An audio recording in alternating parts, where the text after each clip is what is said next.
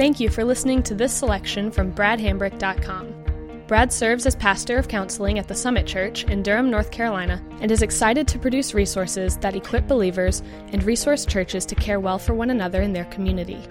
We pray that this serves you well, and we hope that you'll consider utilizing other resources from bradhambrick.com for your personal growth and ministry endeavors.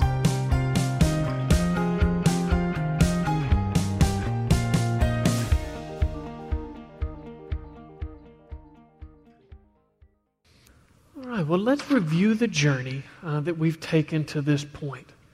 Uh, we started off, and in chapter 1, uh, we asked the question what am I supposed to do with myself? Uh, what is it that Scripture and the gospel would invite me to do with myself that would allow me to have things like confidence, identity, security, and purpose? Um, and at that point, we said self esteem is probably not what Scripture would call us to do uh, that while well intentioned, uh, it places the focus on us in a way that's never going to be able, in an enduring and satisfying way, uh, to give us what we're looking for. And so then we, we begin to look at what are some of the things that we are looking for in the name of or through the process of self esteem that we would have to find in some other way. And in chapter 2, we said one of those things was identity. And we wanted to answer the question uh, who am I? How does Scripture give me a sense of identity? And in chapter 3, we sought to answer the question of purpose. Uh, why am I here? And how do I get to know both the broad purpose of God, to know Him and enjoy Him forever, and then the more narrow purpose of God, of how did He craft and design me in such a way that I'm going to find the greatest sense of satisfaction and fulfillment as I live that out. And now in chapter 4, we're going to begin to ask the question how do we find a Christ honoring sense of confidence? And so let's start here by looking at our definition of for confidence. Biblical confidence is the demeanor that exhibits a positive expectation that God will enable us to accomplish any good work He calls for us to do and so we stop there and we just say, confidence doesn't mean that I think I can do anything, anytime, any way that I might want to or somebody would ask me to do. Confidence is the sense that anything that God would ask of or require of me, He will equip and enable me to do that.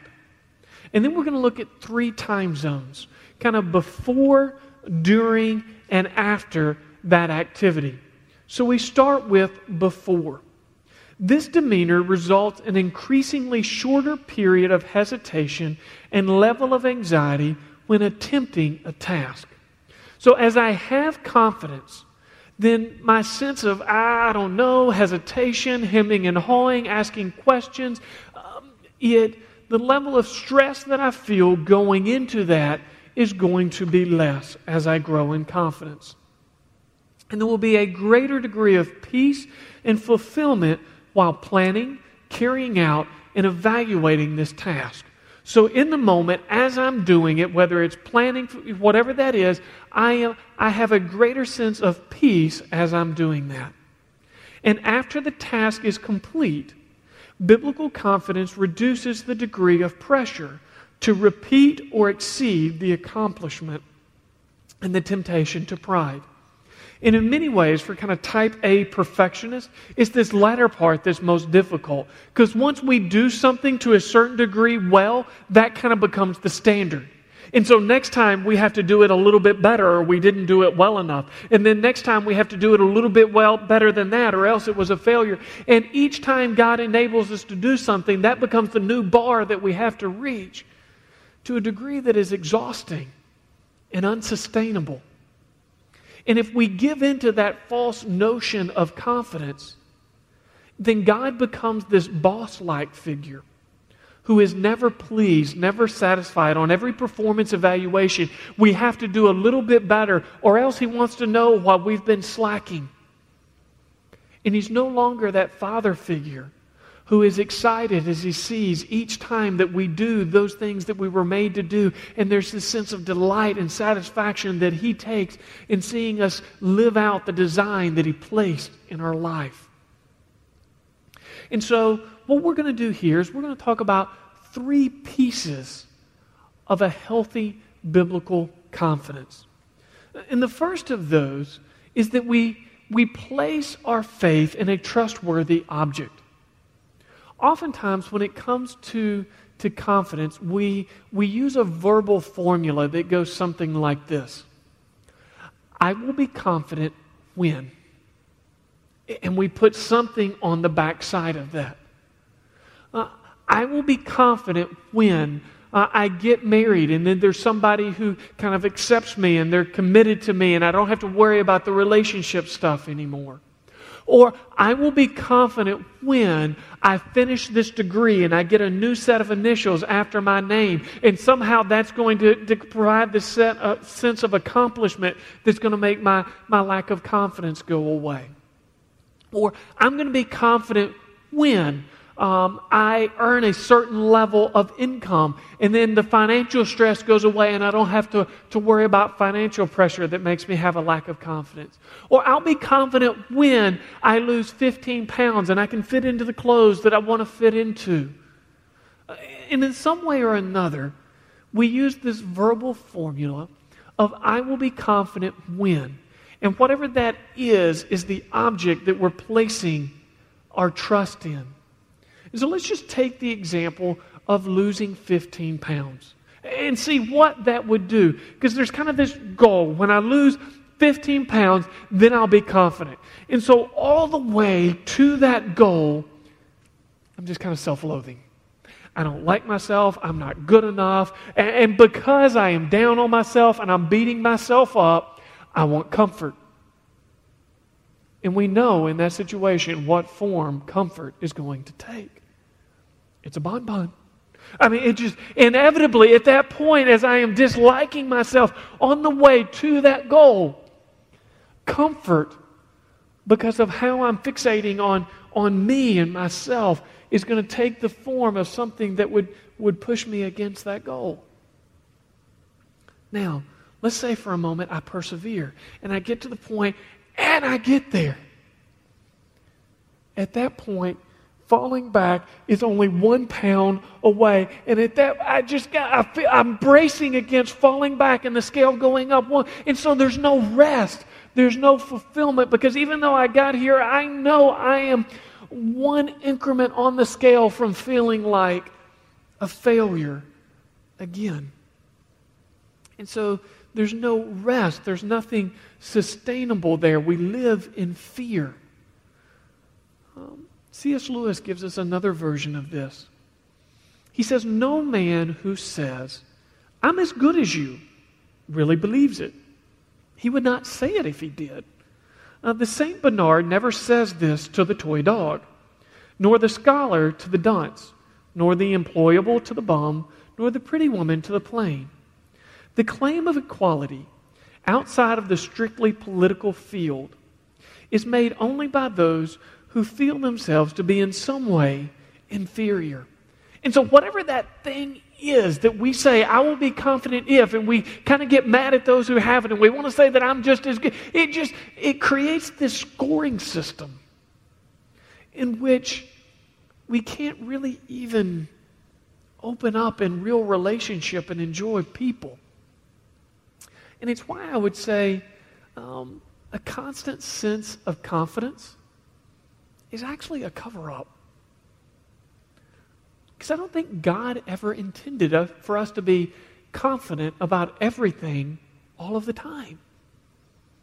We all have strengths and weaknesses, things we're good at and things we're not, and things that we're not good at right now, but in a few years we'll understand and we'll grow into.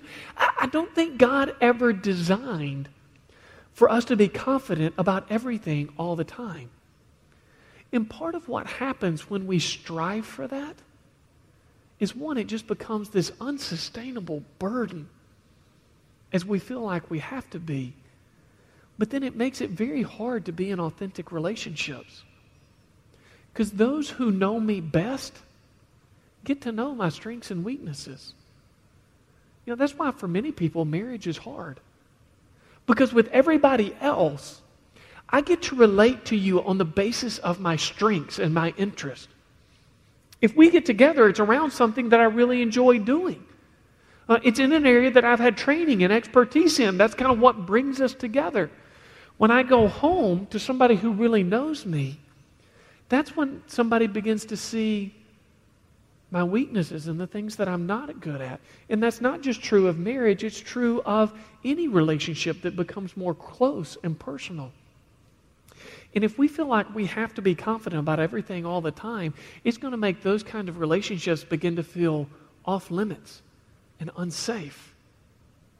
And so the first part uh, of confidence is placing our faith in a trustworthy object that's not going to betray us when we begin to get in a close and authentic relationship.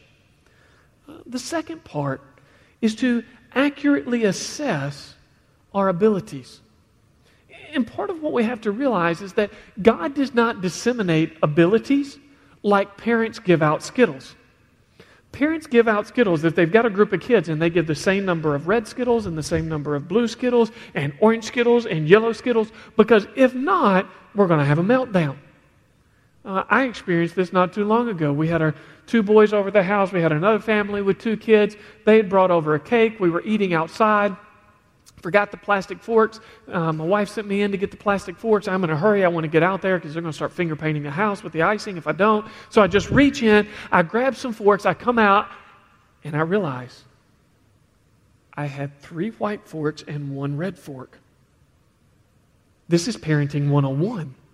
You don't do this. I mean, at that point, it all melts down about who's going to get the red fork because it's special. Uh, I knew better. I just wasn't paying attention. I was trying to prevent the finger painting, and this is what happened. Um, God isn't that way.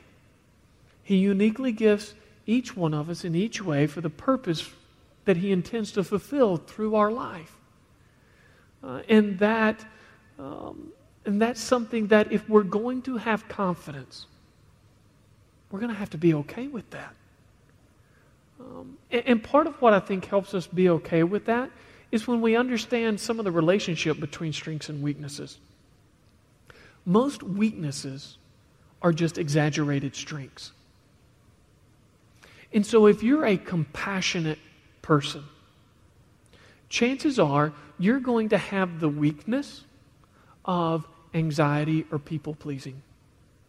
Because that that sense of empathy, that concern, and thinking about other people and what's going on in their world, and the kinds of things that you look and you see and you want to care for them and you anticipate them before it happens. Those are the same intellectual, emotional muscles that you use to worry and that make you want to please everybody else. At the same time, if you're a leader, and you're somebody who can make things happen and see a vision and carry it out, then there's a chance, more than a chance, a probability, uh, that you're going to emphasize the cause over the people, and you're probably going to hurt some people in the process.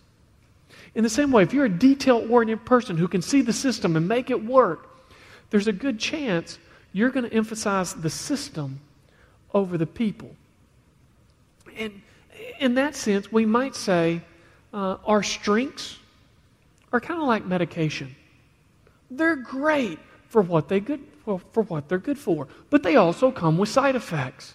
And we need to understand that, that, that any strength that we have is going to have some countering balance. And if we become so enamored with our strength that we don't account for the weaknesses that come along with it, then it's probably either going to undermine our sense of confidence when we don't understand that, or it's going to harm our relationships and we're going to get upset with people that they just won't let us operate in our strengths. I think another part of accurately assessing uh, our abilities um, can be seen in the parable of the talents. If you remember that uh, story, Jesus was uh, telling of a king uh, who went away and he gave different stewards of his different talents. And a talents here means a sum of money. It's not like athletic ability or academic ability. Um, but to one, he gave five talents. To another, he gave three talents. And to another, he gave one talent. And again, we see that God is not the God of equal number Skittles, uh, but he gives to each one differently. And, and when the king returns, he, come, he calls each of the servants to himself, and he calls the one to which he gave five, and he says, You gave me five, I worked with those, here are five more. And, and the king says, Well done, my good and faithful servant. And the one who had three, um, he says, You gave me three, and I can't hear three more. Here are six. And he says, Well done, my good and faithful servant. And then the one who had one, you kind of get the sense that he was a little insecure. Uh, he didn't feel quite proud of that. And so he just kind of took and hid it. And he said some things about who God was, you know, and that kind of thing. And, and I think we tend to do this with the different areas of our lives. There's some things that we grade as like a five star quality about us, and we are more than happy to let God use that. And there's other things that we kind of view as three star qualities. Eh, you know, if God wants to use that, that's cool. And then there's these one star areas that we just, we feel like we want to hide. And part of what we need to see is that in accurately assessing our abilities, God can work through our one star areas as well as He can our five star areas. And that kind of goes back to where we put our, our faith, that trustworthy object.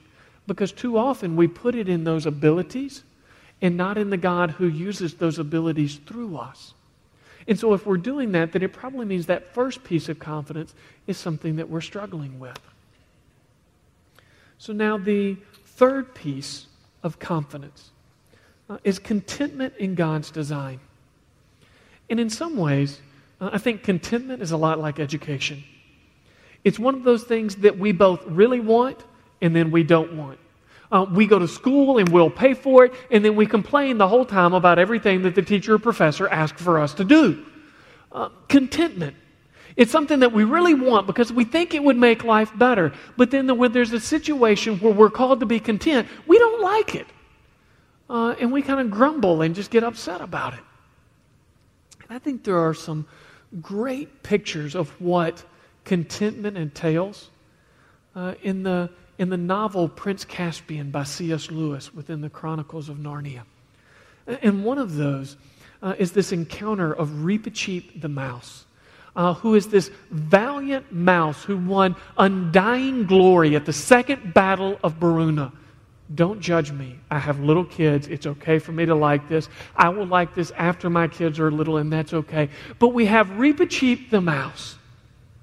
And it's at the end of the Battle of Beruna. He is wounded and limping and bloody uh, as Aslan is calling the army to himself after the victory and he is coming up to Aslan, and he begins to realize he's, he's off balance. And he's lost his tail in the battle. And he starts to apologize and back away from the presence of Aslan.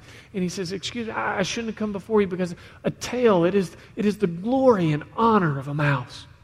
And you got to think, for a mouse, a tail is kind of like antlers on a deer. I mean, just that's, that's the way that a mouse would think about that. And so he's like, you know, not having a tail, that's, you know, that's the honor and glory of a mouse. And Aslan says, in a word of tender rebuke, I have often wondered if you have not thought too much of your honor. And Reepicheep, he's a, he's a, he's a bold little dude. And so he says, But all the same, you have, you have placed upon us mice a very small size, and if we do not fight for our honor, then people would make short jokes and jokes about cheese. And, uh, and uh, and it's at that moment, whereas Reepicheep's starting to get a little sassy with Aslan, that all of his fellow mice hold their tail and they're about to, to cut off their tail. And they say, We would not have an honor that was uh, withheld from the high mouse. And Aslan kind of purrs and chuckles. And he says, You have won me over. Not for the sake of your honor, but for the sake of the love of your fellow mouse, fellow mice. I will restore your tail. And it wasn't about that sense of honor, it wasn't that sense of glory uh, that won over the heart of Aslan, who represents Christ. It was those who would take that position of contentment, and we could be happy without a tail if that was denied from the one that we care for most. And it was that that won over the heart of Aslan. And then when that was done, uh, Aslan asked for the kings and queen of Narnia to stand. And Peter, Edmund, Susan, and Lucy, they stood. And Aslan turns and he looks at Caspian. And to this point in the movie, Caspian had been striving, trying to become kind of this insecurity, overcoming everything that he didn't feel like that was denied to him because of his wicked uncle Miraz, who was suppressing him. And he wanted to overthrow that. And Caspian stayed kneeled. And Aslan asked for him to stand. And Caspian says, I do not think I am ready. And Aslan says, It is for that very reason that I know that you are. When you were striving, when you were trying to prove that you were more than you actually thought you were, you weren't ready. You were dangerous. But now that you are humble enough to acknowledge, I may not be fully up to the task, and I would need you, God, to do anything that you would ask me to do, now I know that you are ready. And it was in the midst of that conversation uh, that Aslan shares with Caspian uh, some of his family history. And when any of us begin to talk about our family history, who can't come up with some reasons of, yeah, you know, we could come up with some stories there that, you know, if you knew, I wouldn't be quite as shiny and confident as you, as you, you know, might think that I was otherwise.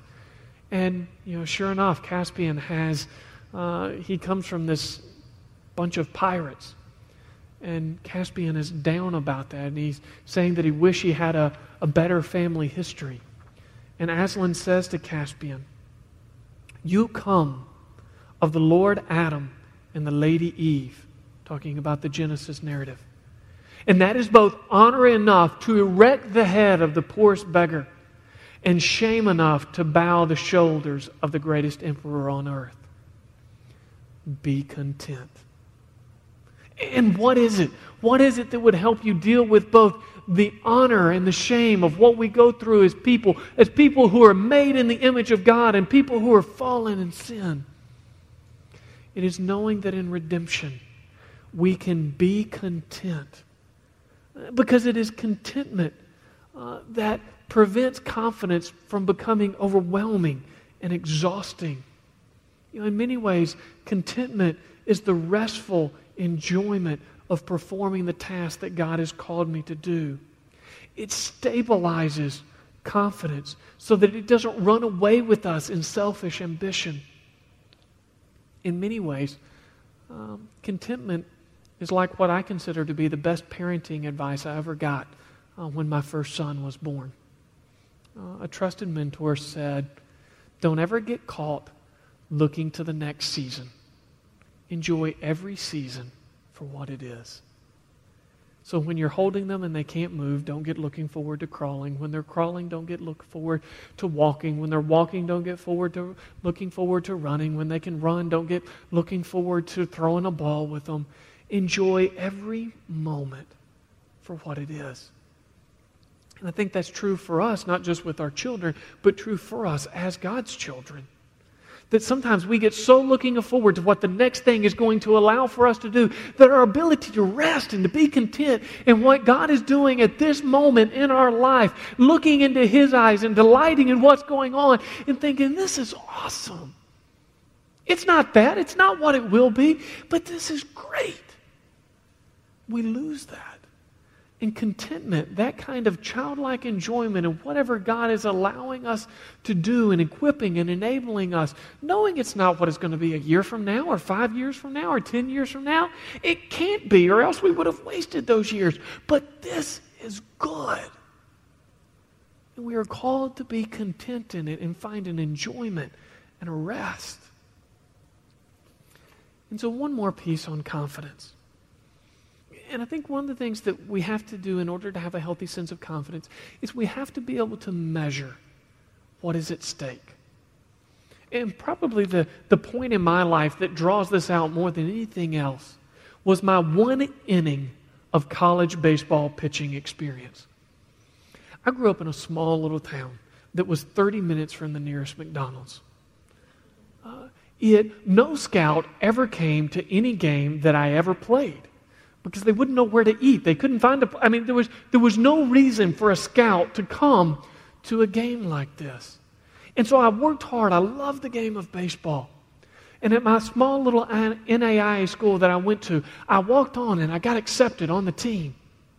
And then there was one game where we were getting blown out. And coach said, Hambrick, go warm up. And I went down to the bullpen And this was the moment that was going to validate my entire athletic career. This was going to be the moment where I was no longer that hillbilly wannabe, but I was a college athlete. Now, on my good days as a pitcher, I could throw 80, 81. Um, if the wind was at my back and the moon was pulling the ball right from behind the catcher, I could throw 82, 83. On this day, when I was on the mound and my entire athletic career was at stake, I couldn't break the speed limit. I could not have got a ticket for my fastball. It was awful. There was nothing wrong with my shoulder, with my elbow, with my back. There was just so much in my mind at stake in that moment that it impaired my ability to do something that I've loved and enjoyed from the time that I was a kid. And so I think in that we can begin to look and see misplaced confidence. What does it do? It causes me to personalize every challenge and conflict. I thought every person in the stands was scorning me. I, I felt this sense of embarrassment and shame because it just, this was personal. I measured myself by every action and peer. I was a failure. Never mind the fact that what I had accomplished to get to that point, it just, it was a failure. There was a fear that I would be exposed as a fraud. You really thought you could do this. All of that, this overwhelming weight, when I felt like there was more at stake than there really was. Now, what does true confidence allow? Uh, it allows me to see that this, um, this is a matter of grace, not works. That whether I recorded a single out, who I was in Christ and what He intended to do with my life was in no way altered because that was a matter of grace, not my performance. It allowed me to see it was in redemption, not achievement. That, in all honesty, me telling you this story and you hopefully beginning to see a grasp of what it's like to have healthy confidence, that the significance of that moment is much greater than if I'd struck out all three batters that I faced. That God can do more in redemption than I could in achievement. And it was in Christ, not self. Uh, that nobody is going to go back and look at the scorekeeping book of Union University to see if some kid named Brad Hambrick pitched. Oh, but what is going to be enduring is the reputation of Christ. And that the experience of playing ball and walking through that and having to battle my own insecurities, that, that did a lot for the cause of Christ. Um, and so I think in that sense we can begin to see uh, that competition and stewardship are significantly different mindsets. Competition cringes at the success of others. Because if somebody else did well on the team, that meant I was going to get cut. They couldn't do well and me accomplish my goal at the same time. Whatever they did, I had to do better. But stewardship rejoices at the success of others because it's an example for me to watch and to learn from. It creates this momentum of what God is doing that I can be a part of. It, it is something where I can encourage and spur them on.